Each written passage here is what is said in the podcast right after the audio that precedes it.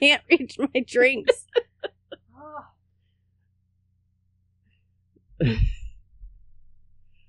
Listen, I feel like it's worth it, but I don't like it right now. Mm, I, yes, in the long run, this will this new setup will be worth it. I It's feel very Wayne's World, like smash the donut on the counter. We fear change. Man, what a throwback uh, reference. and speaking of like Wayne's World, I just saw Lara Flynn Boyle on uh, Men in Black 2, and I was like, oh my god, she's in this movie. Completely forgot. I was like, man, the only thing I think about with Lara Flynn Boyle now is Twin Peaks, and I just really dislike her still. I, I don't know if like maybe maybe she's a nice person. I don't know. I've not heard like great things about her. I haven't heard great things about her, like on that show. Mm-hmm. I I don't know, but I just always think of like I'm like, oh yeah, she was in Wayne's World for like two minutes. You know what you don't see nowadays is people like going by three names in Hollywood. It's like a strictly two or one name situation these yeah, days. yeah. That's Like the '90s were all three names: Sarah Jessica Parker, Freddie Prinze Jr., Freddie Prinze Jr. Jennifer Love Hewitt, Yeah. Jonathan Taylor Thomas. You know what it is? Uh, journalists got tired of writing three names out every time. And let's be honest, with like Jonathan Taylor Thomas, everyone called him JTT It's true. because why not? Can you didn't he go to law school? Like can you imagine like you're taking a very serious class and you're sitting next to like a dude that was all over your like walls with a bowl cut? I mean, I guess having gone to like Oberlin, uh, we definitely saw Johnny Knoxville at one graduation, um, because his daughter, which I mean, you want to talk about feeling decrepit. I'm like, I watched you on TV, and I'm like, wait, how old are you that you have a daughter that's graduating college? I feel like that like just seeing a celebrity like in the wild though is like very different than like having to take them seriously as like a human being. Like it would be like if Johnny Knoxville was like your environmental science professor. Yeah, that's true. I mean, he was there as like a parent, and it was Memorial Day weekend, and it was just, you know, Memorial Day weekend goes like one of two ways. Either it's really obnoxiously cold for being like the last Monday in May, or it's super obnoxiously hot and humid, and like you're just like, am I dying? Am I gonna die being out like Yeah. It's frigid or sweat, no in between. no in between? So, uh, the year And everyone is wearing shorts and flip flops no matter what. Well, see, that's the thing. When I saw Johnny Knoxville out in the Oberlin Wild, he was wearing a velvet uh, suit, But black he's not velvet suit. an Ohioan. He's not. All the Ohioans were dressed like appropriately for the weather. yeah. Shorts and flip flops, Yes. but with a sweatshirt on. Yes. Yeah. Um. Yeah, we we ended up ducking out actually after my, my sibling graduated. We're like, okay, thanks, bye. like we're just like we don't it's it's like 85 degrees like 70% humidity it's too hot it's too hot like nobody is enjoying themselves I feel better now. I can see over it. we have a new microphone set up, so it's a learning curve. Hopefully, there are less mouth sounds for me to edit out later. A good portion of my editing is editing out all of our our weird breathing and sniffling and uh like unintentional lip smacking. i was literally the id part of me wanted to just make a bunch of mouth noises Get it out of your you system. Go for like- it. Do it. I won't. don't I, won't edit them out. I'll leave them in. no i don't want to They have permission I understand. it's like the other day when you um were still like coming off of like a flu, maybe food poisoning situation, and all I wanted to do was make like gagging sounds next to you, and then as soon as you got like legitimately upset about it. Then my brain was like, "Keep doing it." And I was like, "No, stop! She's gonna be so mad. Go, go away, Beth. I have to get it out of my system." I, I did have to go away because I really did think I was gonna hurl again at work, and I, I, God, working at the place for so long, you get all the bodily like horrors out, and I've definitely thrown up at work before, and I don't Same. enjoy it. I just always am sad if I throw up at work and I don't like throw up on myself so that I have an excuse to leave. Right. And I always say I'm gonna do, like take one for the team and either stand in the line of fire when someone throws up so we can both leave, or I'm going to aim my vomit on someone so that we can both leave. I the closest I've gotten to that is uh, when I was pregnant with the tater tot. I was driving on the way to work, and I did throw up on myself. I remember this. that was the first time I've ever thrown up in my car too, and I was like, I'm okay. And then I like looked down, and I was like, I am not okay. I am covered. Wow.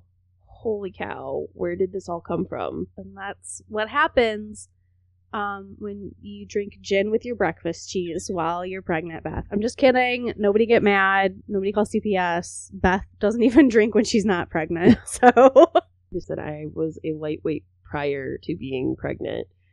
I haven't drank in like two years, two and a half years. It's been a while. I'm like, I don't even know. Like, I would, it would be like being 21 all over again. Except I know that I know that the hangovers are bad, and I don't want that. yeah, but then like, I mean, I agree. I was like sober for a long time, uh, and even now I don't really drink. But in this last month, uh, amidst all of my mentee bees and my personal life imploding sort of on multiple fronts, um, I finally opened those uh my 19 crimes dracula and frankenstein bottles of wine and drank one of them during our last recording and then cracked open the new one for this one so. Any preferences yet? What, which well i like a cab sauv that's kind of my go-to and that's what frankenstein is. That's what i have today. But i'm also like a trash baby a little bit and so i had like a tiny bit left of the red blend. So it's in the cup with the cab sauv so if i'm making a lot of like faces it's because i didn't expect it i mean it's not bad they're both reds I, I feel like I need to just go, I do not drink wine. Which is true. I'm not a good wine drinker. Like, if you put it in front of me and I taste it, I go, Wine cooler? "Mm." Yeah, but that's even like too sweet for me. Mm. Like, this is coming from the person who offered like hard root beer to play true american that was in her donated. basement That was donated. that's true I, That's yeah. not a you can't drink that's a that's a trash beer game. That's a natty light or a Miller light. Some kind of light beer that you can you can empty a lot of cans of and and still keep moving. It's not a sugary malt liquor situation. No. no. It's, it's just wild. Like almost 10 years ago that there was just all of the, the explosion of just like hard soda, hard cider, hard root beer, hard I don't know. Just think of something kind of sweet that we could make alcoholic. Hard water like white claw. Yeah. It's a seltzer. just drink it. Just do it. So hydrated and drunk. Can't drink those. They make my face like super red. I the, uh, I don't like a lot of carbonation in anything, so I get it. I get it. Listen, it's fine. You're probably like, "Wow, is this episode going anywhere?" It is, and it's apt that we're just talking about being drunk and drinking and partying and partying Yeah. because we're we're flashing back to the roaring 20s. Look at how much bigger it is. I got so much louder and now like our computer is just like, "Wow, there she is. She's coming alive." So yeah, so welcome back. I'm gonna take uh I'm gonna take Beth's job this time. okay. Welcome you all back. You you've made it past the first of the winter slash autumnal holidays.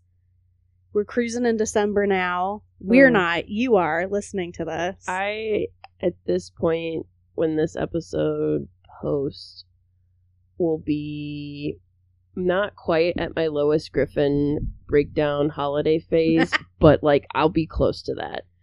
you think this just comes out of my holly jolly?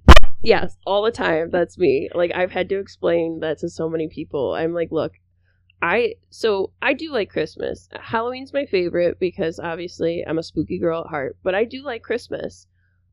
I do not like the pressure of Christmas. And One of the many reasons I don't like Christmas. and I working at a library, one of the things that Britta and I do regularly are create programs. And December is just one of those months that is very program have very labor intensive for us to do these ho- like holiday programs. And I'm like, we aren't making Christmas magic for ourselves. We're making free Christmas magic for other people. And like, I'm you know, I'm pretty extroverted. Like I am very giving that way. I like doing those things, but like all the work and then, you know, I don't mind people being there. I just mind when people are jerks.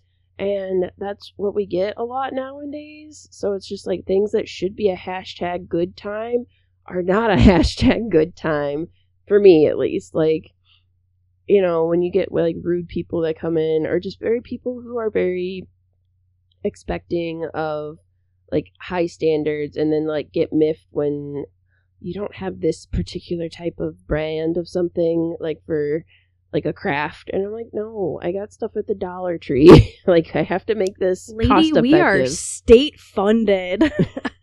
we run on taxpayer money. What kind of things do you think we have Right. at our access? and just kind of dealing with that. So by mid December, I'm usually pretty burnt out because I'm I've done a bunch of programs. And then on top of that, you know, with having like a little one, there's like it's not supposed to be a competition, it's not supposed to be anything like that, but there's a lot of FOMO when you go on like social media and everyone's like, I went to the Christmas tree farm, I went to see eight million lights. And I was like, Your kid stayed up till eight o'clock and didn't have a little breakdown because they're too tired.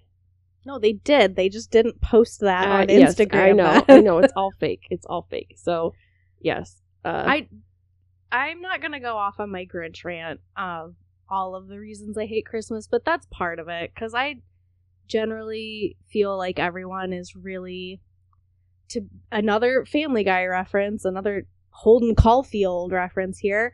Uh, everyone's really phony around Christmas time. Like everyone's like, "Oh, look at the joy of the season. Everything's beautiful. Peace on earth. Let's all hold hands and sing the Charlie Brown Christmas song." And like two days before that, they were in Target, like throwing elbows, fighting over like the last toaster. Like mhm. everyone's phony. The rest of the year, you're all jerks. This is me. I'm up on my mountain of trash now, looking at the Whovilles, being like, "You're all, you're all fucking phonies, all right." and I haven't even really started drinking wine yet. So anyway, writing us back in. This Yes. is Lake Erie Library. This has been Britta and Beth ranting about Christmas. yeah, But what we're gonna do now is we're not gonna rant. We're gonna tell you uh, a nice Christmas story, a Christmas murder story. I love that you say it's nice, but um, Listen, good for her. Uh, so we are talking about today, uh, Velma West. The modern murderess. Yes, A nightclub girl in a curfew town. uh, I feel like, as just an aside, don't know why nobody's pitched this yet, but in my head, every time I would say her name, I'd be like, Velma West, Velma West. Oh, this could be a song. Wait, I'm like, wait a minute, wait a minute, wait a minute. With the premise of this, roaring 20s, party girl, murder, eh, other stuff that we're going to get into, I don't want to spoil yet. Why has this not been made into like a musical? Because Chicago exists, Beth, and you it's the same story. Kinda, kinda. I honestly, story. well, this is how I originally found out about the story is because I was like researching the actual people who inspired the musical Chicago, and I was like, wow, her name's Velma. There's a character named Velma in Chicago. She has a very like Roxy Hart kind of story. And then it turns out like sh- it's literally not even attached to that at all. Like the people who wrote Chicago were not even like aware of her. But you know what? Here in Cleveland, people are aware of her and her story got national coverage. So, without further ado, let us tell you about Velma West. Yes. So Velma was born Velma Van Wert in 1906 in Cleveland to Catherine and Bert Van Wert, which is a great name. Bert Van Wert. Bert Van Wert. Wert. Uh, at the age of three, she won the Perfect Baby contest at a local theater in Cleveland. Good for her. Like a Gerber baby. yeah. I just want to. Was it like a toddlers and tiaras type of situation, or was it just like we sat a bunch of like babies in fancy dresses on a table, and people were like, "That one, she's perfect." Hard, hard telling. I, I, they're three. I don't know if it's a toddlers and tiaras situation. I- I don't think we got that zany yet. I mean, Shirley Temple existed. Yeah, that's true. I don't know. I don't know. Uh, she spent most of her childhood kind of sickly, and said she had diphtheria and mastoidal problems. Oh, So, you know, Balto was not there for her. God, why do we talk about diphtheria so much on this? it's diphtheria and James Marsden like every week on this podcast. And if it's not, then it's poltergeist. Listen, there's always room for a poltergeist reference. Always. Good gravy. So Velma was also known as Val, and she worked at uh, Rothman Variety, which was on the corner of 65th Street and Detroit Avenue in Cleveland. So if you are from the Cleveland area, that is what is today known as Gordon Square. And she worked there when she was 19. She was like a very tiny blonde. She weighed like maybe a hundred pounds. Which that is relevant for what we're going to get into. She had um, like a very lively personality and she worked at rothman's for about a year before she got fired i don't know what she got fired for i'm gonna guess probably like smoking too many cigs Or just party. Maybe she wasn't reliable. I don't well know. she was like going on her lunch break to a nearby restaurant and she was there so often that she ended up getting engaged to the 56 year old owner of the restaurant I, you know, she probably didn't care much that she got fired. She was like, setting myself up. yeah, I think she's just kind of like, whatever, I'm gonna get wifed up and then I don't have to work anymore. Right. So, in 1925, just weeks before the planned wedding, Velma met Thomas Edward, or Eddie, West at a picnic. Eddie's father, T.B. West, was um, known for his nurseries, not for babies, for plants, across the country. I always feel like I have to specify when I say that word.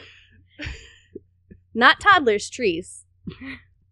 West shrubs and trees and seeds grew in the yards of quote unquote love nests from Maine to California. Eddie was 24, Val was 19. Eddie was tall, dark, and handsome. She was a cute, outgoing little blonde. And Eddie convinced her to elope with him on the 4th of July in 1926. So they drove from Cleveland to Ripley, New York, got married, then drove to Pennsylvania and took a train to Chicago. Hmm. Hmm.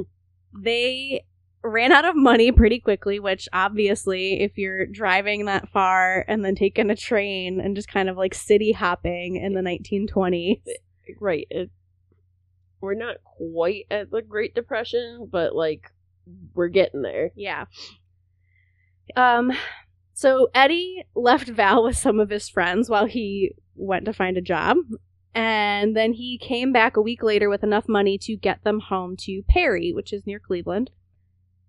And Perry, I would describe as like comparatively to Cleveland. Like this is this is kind of the heyday of Cleveland. Like Cleveland at this point was a very big city, a very up and coming city. I think this was not quite the peak of its population. I think that was at the be more of the late 1800s into like the beginning of the and then it like declined a little bit, but Perry is like kind of a, small town rural area. It is opposite of like downtown Cleveland was where you went to party and have fun and go shopping and you know do all sorts of like gambling or you know prohibition was like a thing find places to drink all that fun stuff and then Perry's like I'm trying American Gothic you know pretty pretty simple very small town life where you're not doing a whole lot of anything Yeah. And so Eddie, once they got back to Perry, he went back to work at his father's nursery for $112 a month and free rent on their house. So that seems like everything should be going great for them. yes But as Beth mentioned, Perry was not quite the lifestyle that Velma was used to. The city of Perry was like ecstatic that, you know, hometown boy Ed brought home this big city girl. right They had a huge party that was thrown by Ed's parents. The entire city was invited to their house. Remember, he's got like nurseries everywhere, so they're pretty They're- wealthy. Right. They're for their small town. They are like prominent family of their of Perry. Yeah, so the whole town comes to this big party to sort of like welcome Val into Perry and, and Perry life. But they never really took to her because she was a city gal. She was big on smoking cigarettes. She was kind of a chain smoker, and that's not to say that people in Perry didn't smoke. They just didn't do it in public. They did it at home, Right. like behind closed doors. Right. But she was just lighting up on the streets. She's lighting up. She's got the little flapper blonde haircut. So she's this very petite woman that's like chain smoking and stuff. And yeah, and she she looks like a fish out of water. She's like the equivalent of gonna drop another Thanksgiving uh reference. She looks like uh son in law. She looks she looks like um oh god what's his name in that Pauly Shore's character in Son-in-Law when he's just this wild Californian moving to Nebraska for Thanksgiving. so he didn't bone me. Didn't bone me. I love that movie. Oh boy. Yeah, so Velma is just kind of like she's she's about that fast-paced life. She's about the flapper lifestyle. She would talk about what she called the kicks and thrills of life. And Perry girls were like they were quiet, obedient girls. They all came from old families. They liked, you know, like traditional lifestyle. They read, they liked old music. Everybody knew each other. Eunice, did you try that new pie recipe I gave you? Primrose, you know I've made that pie for the last 30 years. Are we in the same sewing circle again this time, or are we switching it up? I just imagine that's like We're switching because you know that I can't stand Vera and her weird continental style of knitting.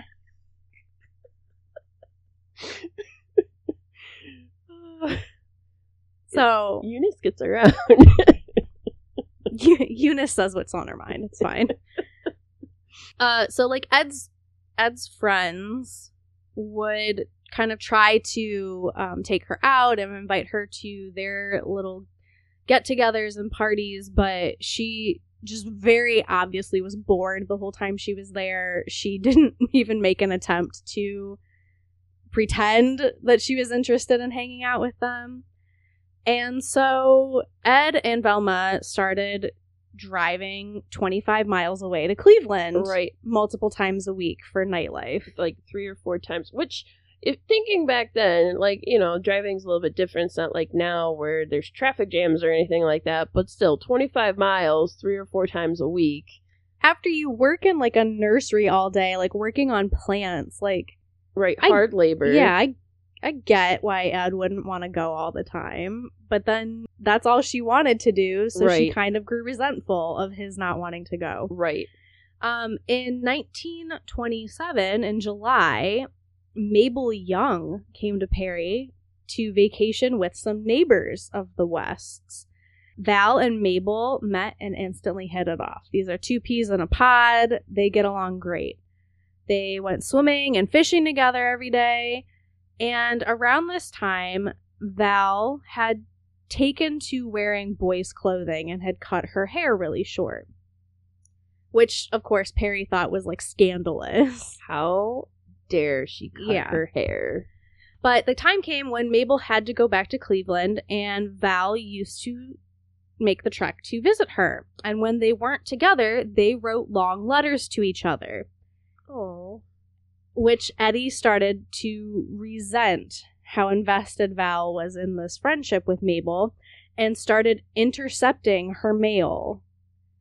I wanted to be like, they were roommates, but and they were roommates. It's accurate.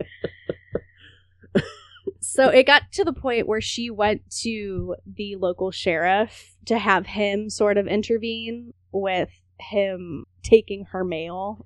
which is fair. Reading somebody's well, okay, I won't lie. I don't know what the legalities were back then for married women. I I know women were like considered property and stuff, and and this was pre even women being able to vote. Yeah. So I'm not sure, you know what it, but like reading somebody's mail is a federal offense. Like opening somebody's mail. There's a lot of steaming open envelopes, I'm sure. Yeah. So, like, Although I guess if you're a man, you probably just tear right into it. I like, who's going to touch you? very much feel like that's yes. when they were driving in like you know multiple times a week um ed was getting tired of these trips and ed was also known to suffer depressive episodes and it's been said that he could be pretty cruel to velma she would later say that he he often hit her Right. I Um, heard that too. and he started to ask if Velma could just if they could just stay home more often. Like he would say they were going to go somewhere and then he would sort of renege on that promise and be like, "No, I don't want to go anywhere. Can't we just stay home? Like you can play something on the piano and sing. I can just sit in the chair and read the newspaper. It'll be like a cozy night." And she was not happy with this. No. Well, I mean, on top of mail getting broken into, she's not allowed to be friends with Mabel, Roommates. roommates. she's not allowed to be friends with Mabel, so she's not even allowed to have like, you know, any other type of like fulfilling relationship. Yeah, it's very it's very like um not really Jane Austen, more like Bronte sister type relationship here where it's like, aha, yes, I've taken you away from the big city. Now you'll be my wife and stay in this room forever. Yes. Don't talk to anyone else. Just be here for me. Uh none of those books really end well, so Well, neither does this. because on December sixth, 1927, Velma finally reached her breaking point. So Mabel had invited both Ed and Velma to a bridge party in Cleveland a few days prior, and Ed had originally said, like, sure, that's fine. But when it came time to get ready to leave that evening, he changed his mind. And in the course of an argument, he said, I won't have you running with that crowd. So Velma, of course, basically told him to go F himself. And this argument grew to a point where Ed hit her. right. And I heard that he like punched her in the face and gave her a nosebleed essentially. She later said, I saw red and shouted that she was going to leave and never come back. To which Ed allegedly responded that he would kill her before letting her leave. So at that point, Velma picked up a clawed hammer that was laying nearby and told Ed not to come any closer. And when he did, she hit him. She hit him so hard he fell to the floor. And then every time he tried to get up, she hit him again. So this is maybe six to eight times. I've seen varying numbers. With a hammer. Then she rolled him over and hit him in the head with a detached wooden table leg that had been laying around because they were meaning to fix this table and they hadn't gotten around to it. Velma. She said she just didn't want him to get up. I, I have it here in my notes that she wanted she struck struck him with a hammer until he lay quiet. Yeah. And then she didn't she thought he was unconscious and she didn't want him to get up and come after her. So she took twine that had also been in the room.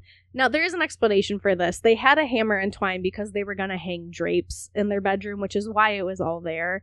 But she took the twine, she tied up his hands and feet, and then she tied a handkerchief around his mouth.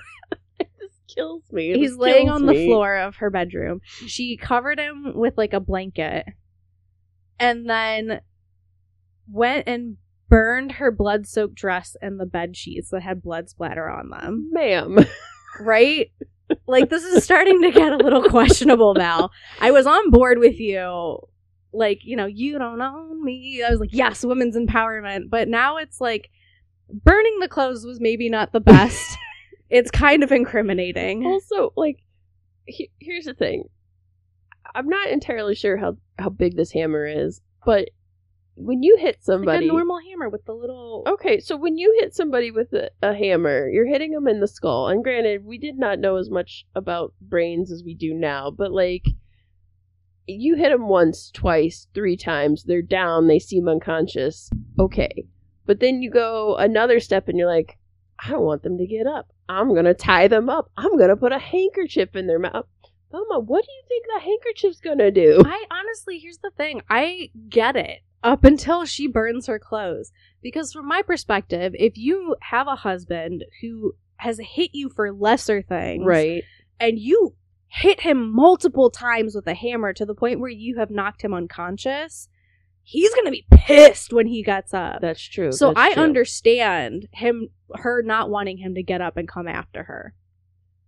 I get it.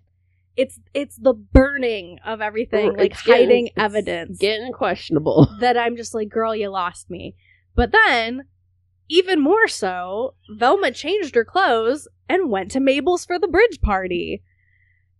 People at the party said she was in like high spirits. She was drinking gin. She was playing the piano and singing songs, which just makes me think of that SNL skit with the "Don't make me sing." Oh, they want me to sing. Nobody asked you to sing. Oh, don't make me sing. They're gonna make me sing. Well, then go ahead and sing. Oh, I can't sing. All right, I'll Oh. sing. she spent the night at Mabel's that night. Right. And then in the morning, her mother, Catherine, picked her up and they spent the day shopping in downtown Cleveland. right. They went Christmas shopping. Yes. She bought a box of nice handkerchiefs for Ed and she almost bought this scarf that she thought he would like. So they're Christmas shopping for her husband that she left tied up and covered with a blanket on the floor at home. Obviously, Ed didn't go to work that morning. I would say, to be fair, she thought she left him unconscious. It's true. Bloody, but unconscious. Yeah. When Ed didn't show up for work, his brother James went to the house looking for him. When he got there, he found the door unlocked. And so he went into the house and went up to the bedroom and found the room in shambles. There were bloodstains on the floor, on the walls, on the bedding that she didn't burn. There was a bloody hammer on the floor near the bed. I don't mean to laugh. It's just it's just wild. Like I'm just imagining like, oh man, Ed overslept. Maybe he's sick. Holy crap. What Right, happened here? Right. There's just. I'm just the the. Velma, you burned your I dress know. and you didn't burn the sheets. You didn't clean up the blood splatter on the walls. Like on the floor, he found Ed with his hands and feet tied up with twine, a but a bloody pillowcase over his head, Oh my god. and covered with a blanket. So Velma. obviously he called the sheriff, Big Ed. By the time Velma and her mom got back to Catherine's house, Big Ed Rasmussen, who's the local sheriff in Perry, and the Lake County police were all waiting for her.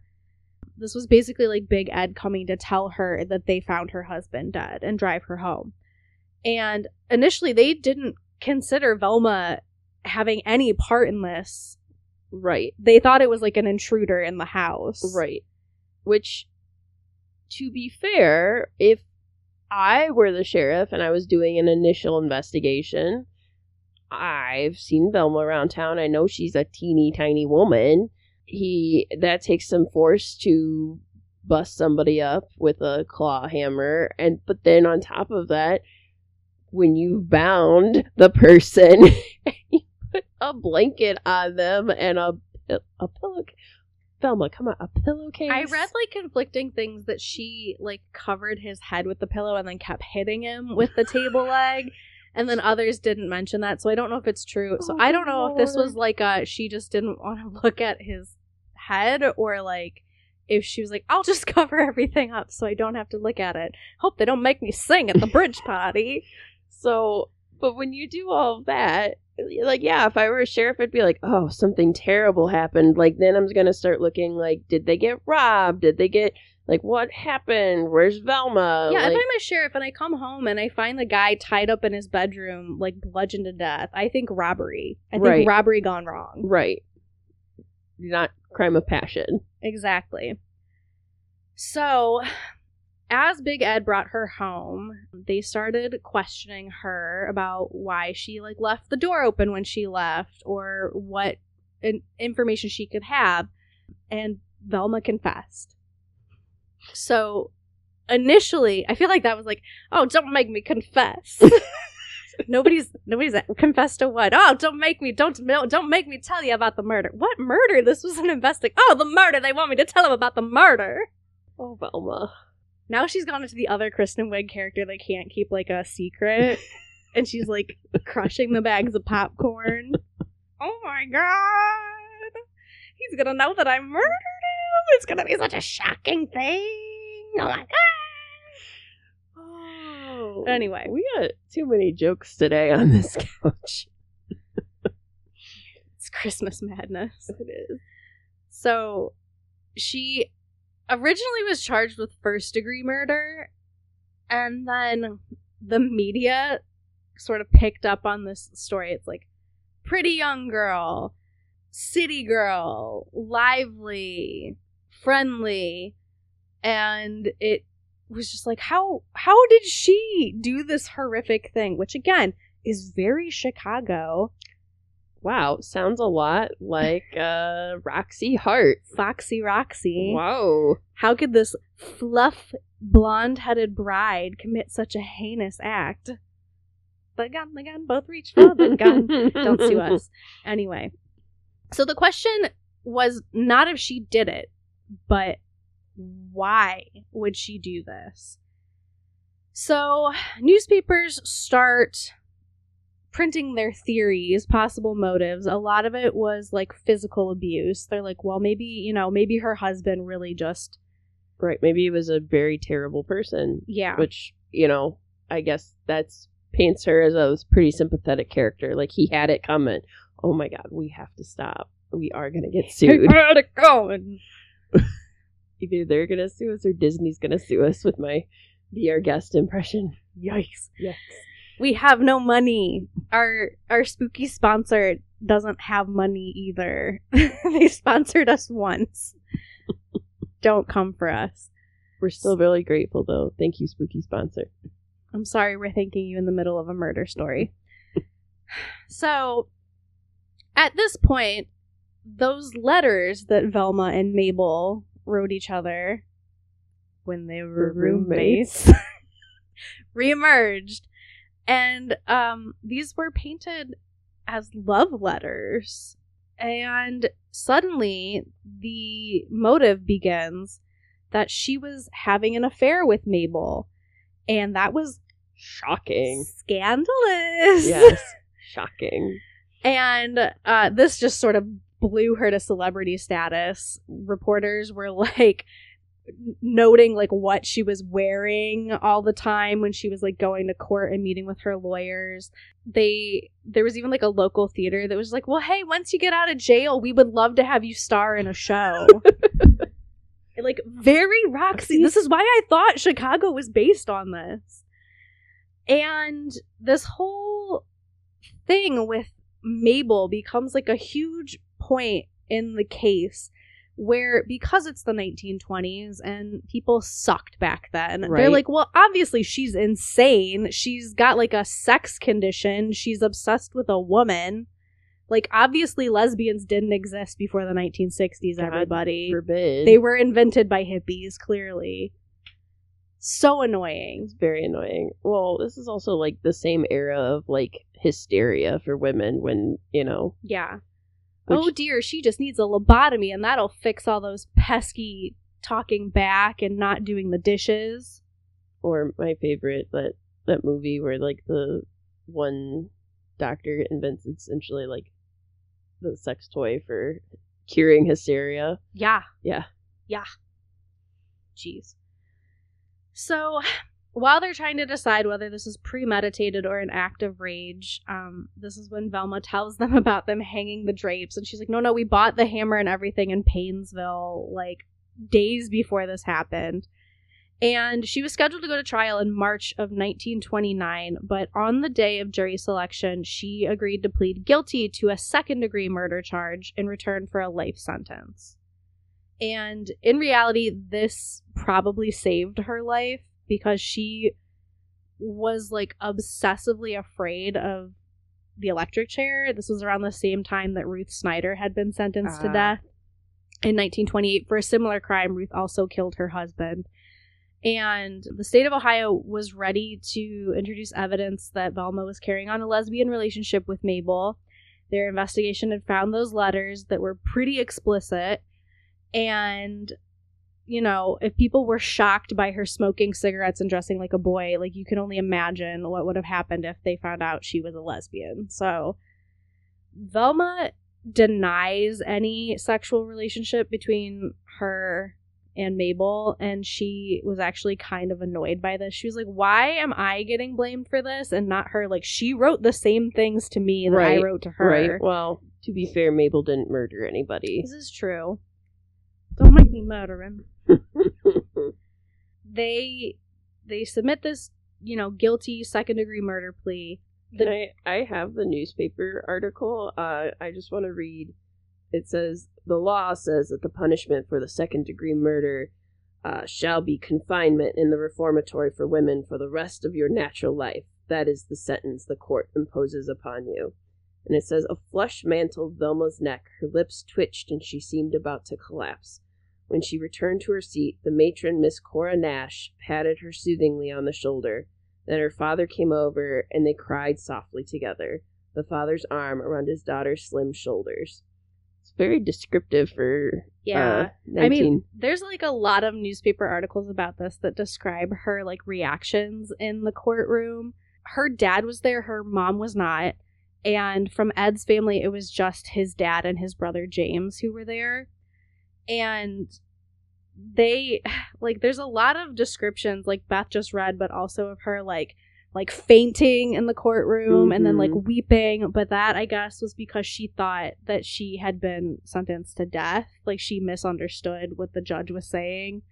And then when they questioned her about it, she she sort of was just like I'm like I'm glad that this is just over and not happy about going to jail, but I I'm willing to pay for what I've done and I'm glad that my friends and relatives will be spared the anguish of a long and bitter trial. Right, that's part of the reason why she was like happy to accept her s- sentence. It says like in this newspaper that uh if the testimony were to be brought out, especially with them accusing her of being a oh my god, a lesbian. A roommate.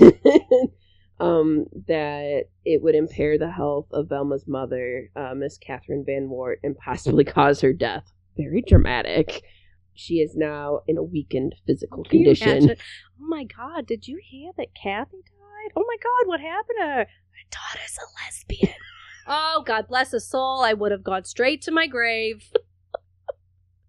Where are they Boston?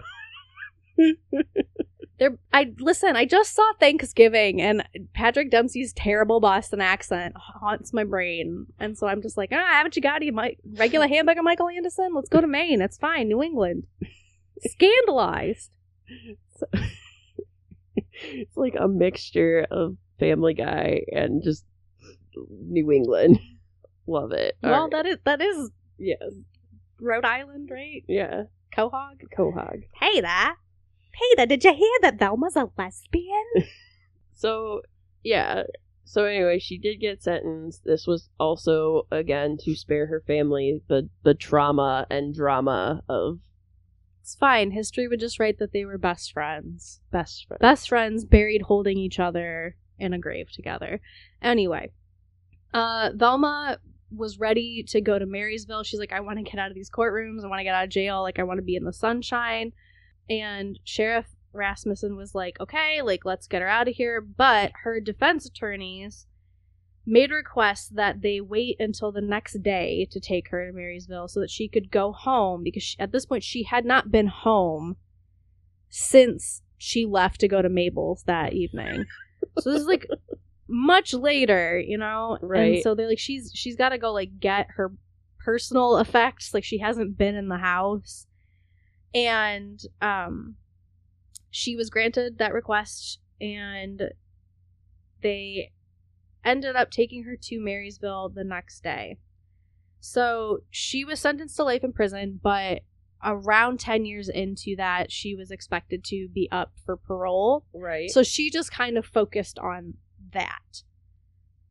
right. But seven years into her sentence, when it started to be discussed about her coming up in front of a parole board, they were like, absolutely not. Like, Right. you're not going anywhere. You're staying here for the rest of your life. right. Denied. And she was what was considered I hate I hate that term to be a, a model prisoner. Like she was given kind of a little more leniency, like she was able to walk around and stuff like that and They they had all of the women at the reformatory wearing prison uniforms, but like the better behaved prisoners were allowed to wear like special honor dresses, so she didn't have to wear a uniform. Right. She was able to kind of dress like more freely and stuff like that.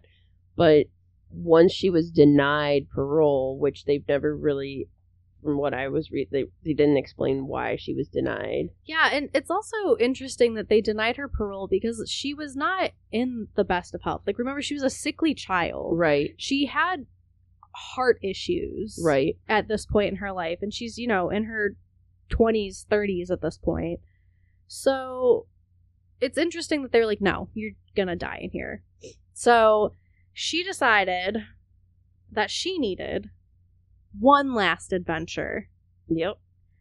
and she orchestrated a prison escape with Virginia Brody, who is from Akron, Mary Ellen Richards, who is from Cincinnati, and Florence Schellner, who is from Gallipolis. you remember our Mothman Yep. episode? That is a fun word to say. So, yeah, they made a prison break in 1939 and they made it uh, all the way to Dallas. And again, the reason they were able to do this is because, as I said, Velma had kind of special privileges.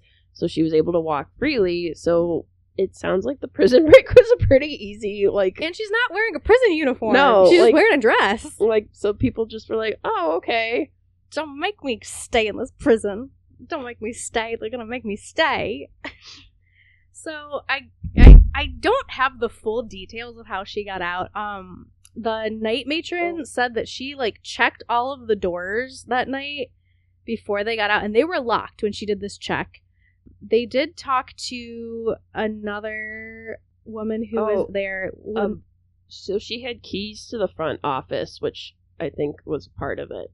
She also did write a three page note yes. uh, to the superintendent saying, I wonder if you can ever forgive me for this. Uh, West said she escaped to just have one little adventure before I get too old, aka before I die in prison. Right, at the ripe old age of like 30 something. There was another person there named Lenora Leach who had been sent to the reformatory for smuggling hacksaws to her husband in the Gallipolis jail. And they think that she helped her get out. She denies that she saw her escape, even though she slept in a cot right outside of Velma's cell. And they didn't believe her, so they put this woman in solitary confinement, which kind Oh. of sucks. Like, your friend breaks out, and then you gotta go sit in the hole by yourself. I It says they ran through the fields in Marysville and were muddy and drenched when a truck driver picked them up on the Marion Highway. Had no, there was nothing like, hmm. They didn't have those signs like are around Mansfield where it's like working prison, don't pick up hitchhikers, don't park on the side of the road. Like back then it's like, oh no, look at these poor helpless women on the side of the road. and they were in Indiana before prison officials knew they were missing. Mm-hmm. You just stayed away before they even like. Wait a minute. It's just like Shawshank, but like less shitty. Right. There was like another inmate at the time who was from Mansfield, weirdly that we just mentioned that, who was described as a good wood carver and who had made keys from nail files in the past. So they thought maybe she had like fashioned keys to let them out of the cell.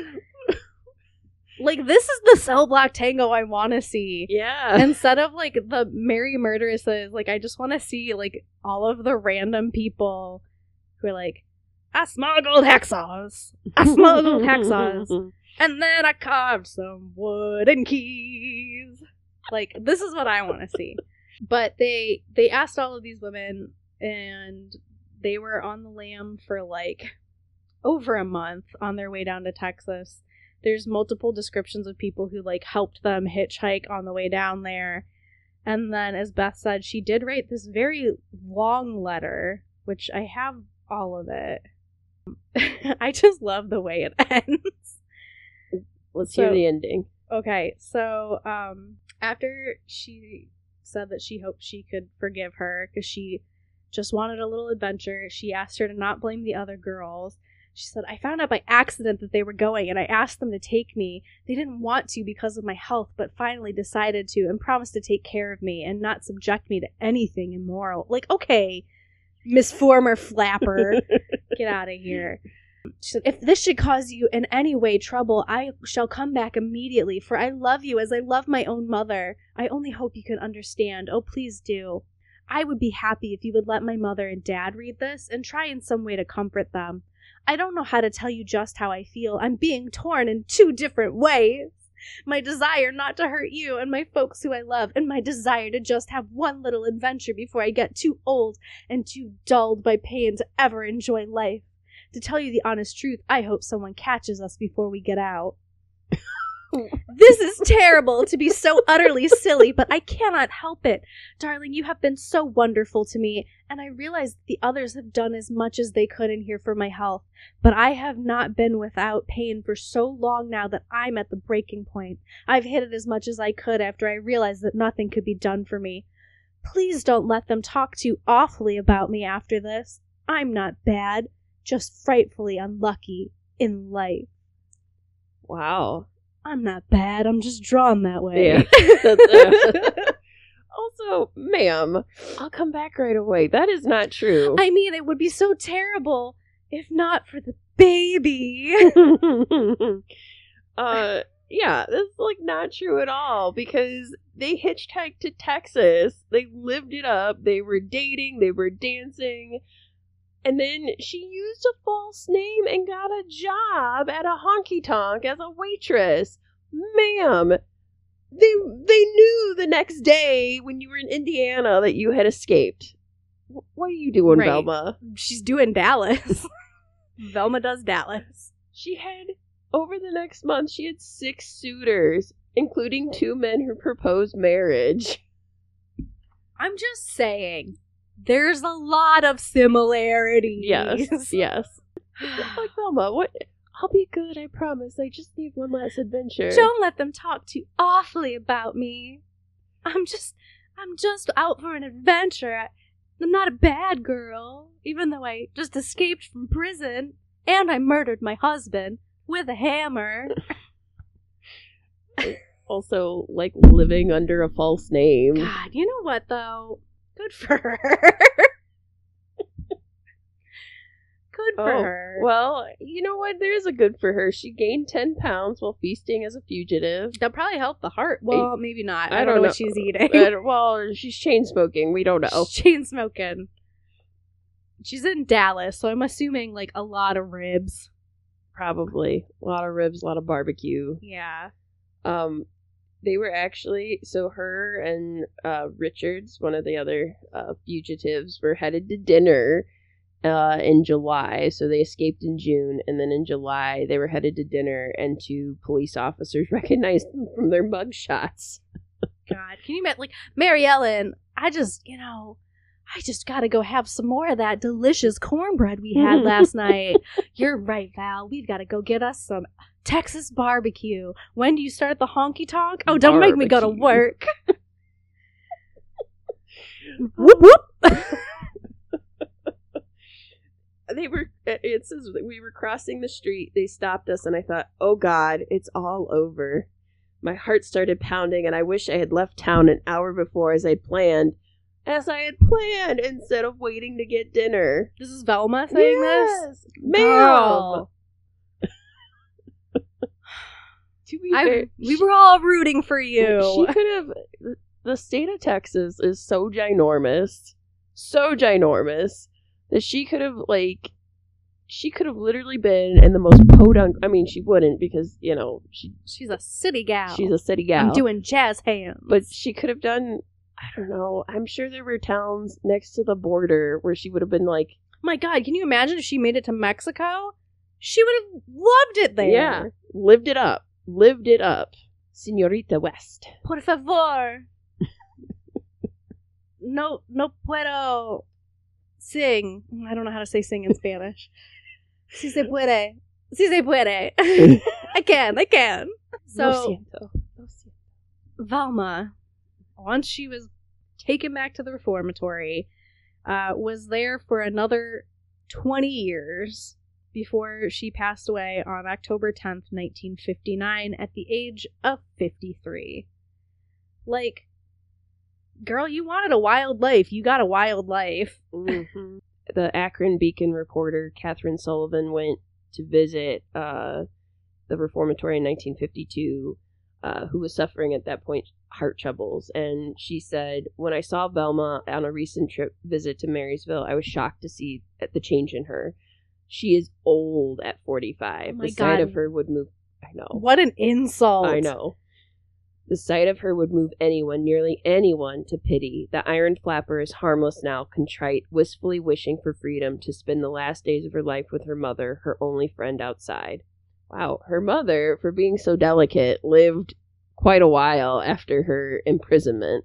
I wonder if her mother also had a roommate. and apparently, she had taken to counseling young inmates and urging them that crime doesn't pay once she was like 45 years old.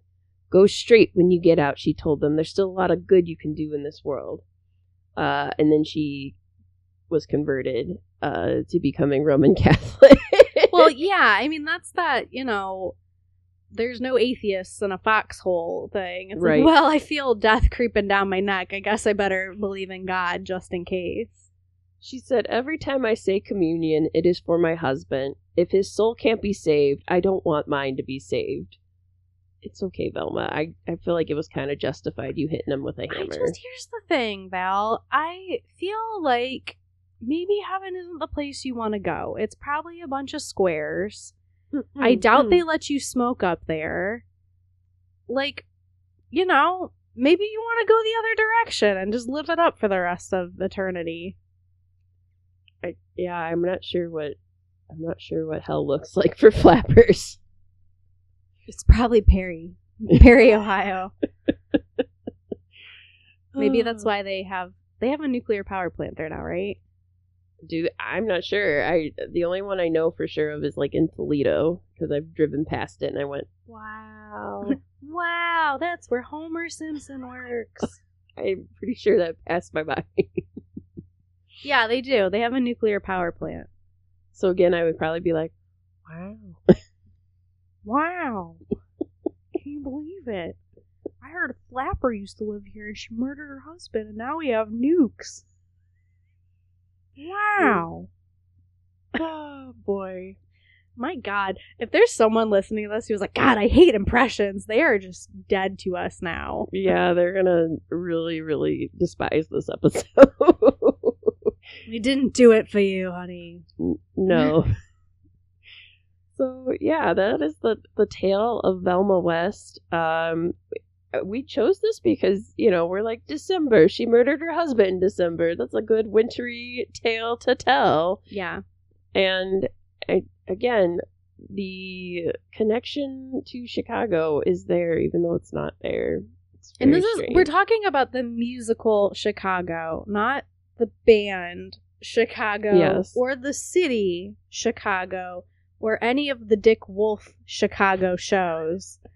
We were talking about the musical about Roxie Hart who murdered her lover, right. went to jail, made sensational headlines, met Velma Kelly. right. Yes, that's her Yep, name, Velma Velma, Kelly. who also murdered her husband and her sister Right. was on like the I don't think it was death row, but they were like, you know, in jail with a bunch of other women who were murderers. All yep. And and then Billy Flynn, I think is his name, Yep. is the lawyer who tries to get her out. We should know the name of the lawyer since we know someone who played Billy Flynn. That's true. Oh, what is what is her name? What Lo- is Lola? Yeah, Lola. That's who we're calling Lola. Her alter ego. You're never gonna listen to this either, but if you did, how's the weather up there? Kudos to you. Do you play basketball? uh, what else do you ask super tall people? I so listen, I'm a pretty tall person, so I don't usually ask them anything because You're not like six seven tall though. no, but but when I am by so like for for being like a tall woman, when I am by other tall people who are significantly taller than me, I go, "Wow." And then I I don't I'm I just go, "Wow, you're tall." it is Billy Flynn. I just wanted to make sure I wasn't confusing it with like a character from any other musical. Um, they they made a movie out of it. That's that's the only like reference I have not actually seen Chicago in person, but I've seen that movie many times. Yeah, I just I like John C. Reilly in that movie a lot. I like John C. Reilly in anything. I know. I just I did In in like if somebody were to make the Velma West murderess movie, hmm I feel like years ago maybe he would have been a good Ed. Yes, I could see that. Not now. no. Now we'd have to go younger. hmm If we were to make a movie, and it could be a musical of Velma West, I am not sure who I would actually just finished watching The Fall of the House of Usher and the young actress who played Madeline Usher. I could see her maybe playing Velma. I think um I yeah, I, I that's that's who I would pick. Madeline oh the young version young of version her. of her. Okay. I could see that. and that's not just because sh- sorry for spoilers for you guys because you know if you haven't Willa seen it Fitzgerald, right? w- yes willa fitzgerald she she does dress like a flapper in in the For one scene. for one scene It- It doesn't take place in the 1920s. No. So that's not spoiling anything. It's like a costume party. right um and that's not just because of that like Yeah, I could see that. I mean, not to go completely in on the Mike Flanagan verse then, but the guy who plays Roderick when he's younger oh yeah would yeah be a good Ed. Uh, ye- yeah yeah actually that's very true i could see that as well then i would just really i would like somebody i don't know i would like a good sheriff as well And then Kate Siegel could play Mabel. Oh, I like that. I like that. Mike Flanagan, get on this. Listen. And then invite me to set so that I can meet Rahul Kohli and your wife and you. And we can all, the four of us, can go to a Waffle House at like 3 a.m. because that's all I really want out of life. Wait, I want to go too. Beth will come too. We'll need the big booth. I just have a lot of questions for Mike about Stephen King and the Dark Tower universe. That's all. Well, that'll have to happen at another time because the Waffle House is just for existential questions. Okay. And then the fight that inevitably breaks out at a Waffle House. Because listen, I think the three of them would be really scrappy in a fight. Like I know Rahul, he's like giant. I know he could like throw down. And I really think Kate would be the one to like pick up a chair. so I just that's like my dream. My dream is always like hanging out with like a a famous person at like when you've hung out for like hours and then you inevitably end up at an all night diner at like 3 a.m. eating pancakes. Like that's what I always want when I dream about meeting people. I am a bit of a pacifist, but I feel like if a fight were to break out and I saw someone try to punch you, that's inevitably like my trigger point for like what makes Beth like Hulk angry is just like when I see other people like That's fair, but if we're being fully realistic, I'm probably the one that starts the fight. So I don't have a lot of impulse control when it comes to me being angry. I it just sort of happens and then later I'm like, mm, not my best work. Not my best work. Shouldn't have done that. and see I have I have a lot of impulse control. Thank you all the This is why Capricorn we placements. this is why tonight. we work so well together. Um, but as I said, my my triggering points of like what makes Beth angry is seeing people being like shitty to my friends, or like if they were like, I'm gonna like pull Britta's hair or something like that. I'd be like, no, no, no. Yeah. You are the Dustin to my L. Mm-hmm. yep. She's our friend and she's crazy. I don't have as good as hair as he does, though. Nobody has No. Gaten's hair. No. It's like his superpower. I don't know. He's great. He's on Broadway right now. Anyway. Anyways, so yeah, that is the story of Velma West. If you guys have anything to add, or if you're more interested in it, there are several books that have been written about her and articles. And since she is pretty famous in Cleveland for being, uh, there's a book called like The Wicked Women of Cleveland or something like that. And then uh, a local author named John Bellamy um, has written several books about true crime in Cleveland, and she is included in those books as well. You can find out more about her through any of those things or a quick search. Uh, as I said, since this did happen in kind of the early 1900s, a lot of this stuff is available online for free. Yeah. And if you are from the area of like Cleveland, Cleveland adjacent, and you ever go to Gordon Square, that West 65th area, um, now there are like a lot of restaurants there, a lot of really good restaurants there.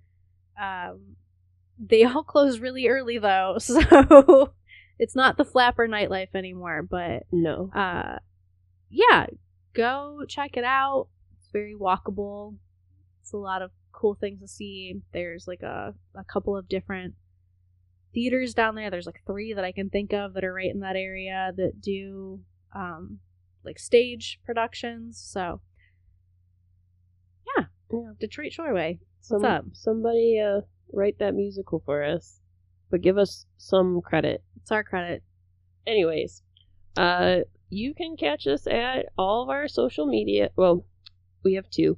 You can catch all us two of our social media we're accounts. working on expanding slowly but surely. Uh you can catch us at lake erie library. And um you can also catch us where podcasts are available. Uh we are now available on all the different platforms which is ah sigh of relief. I know. Just in time for like google podcasts to start going away.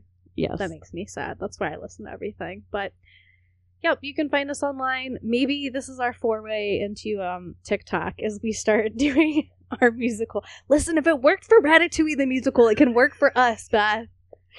that's true Maybe this is our this is my Christmas wish that we can monetize our Velma West TikTok musical. Thank you. So yeah, and once again, thank you to our spooky sponsor, who we have not thanked in a little while. Yeah. Sorry, sometimes we take two weeks off and then we record like two episodes in a day and we just don't know what's happening. No. But we are very grateful. Yes, and In this season where everyone's phony about being grateful, we are truly grateful for our spooky sponsor. we are, we appreciate them. And yeah, uh, thank you again for listening to the Lake Erie Library, and stay spooky, friends.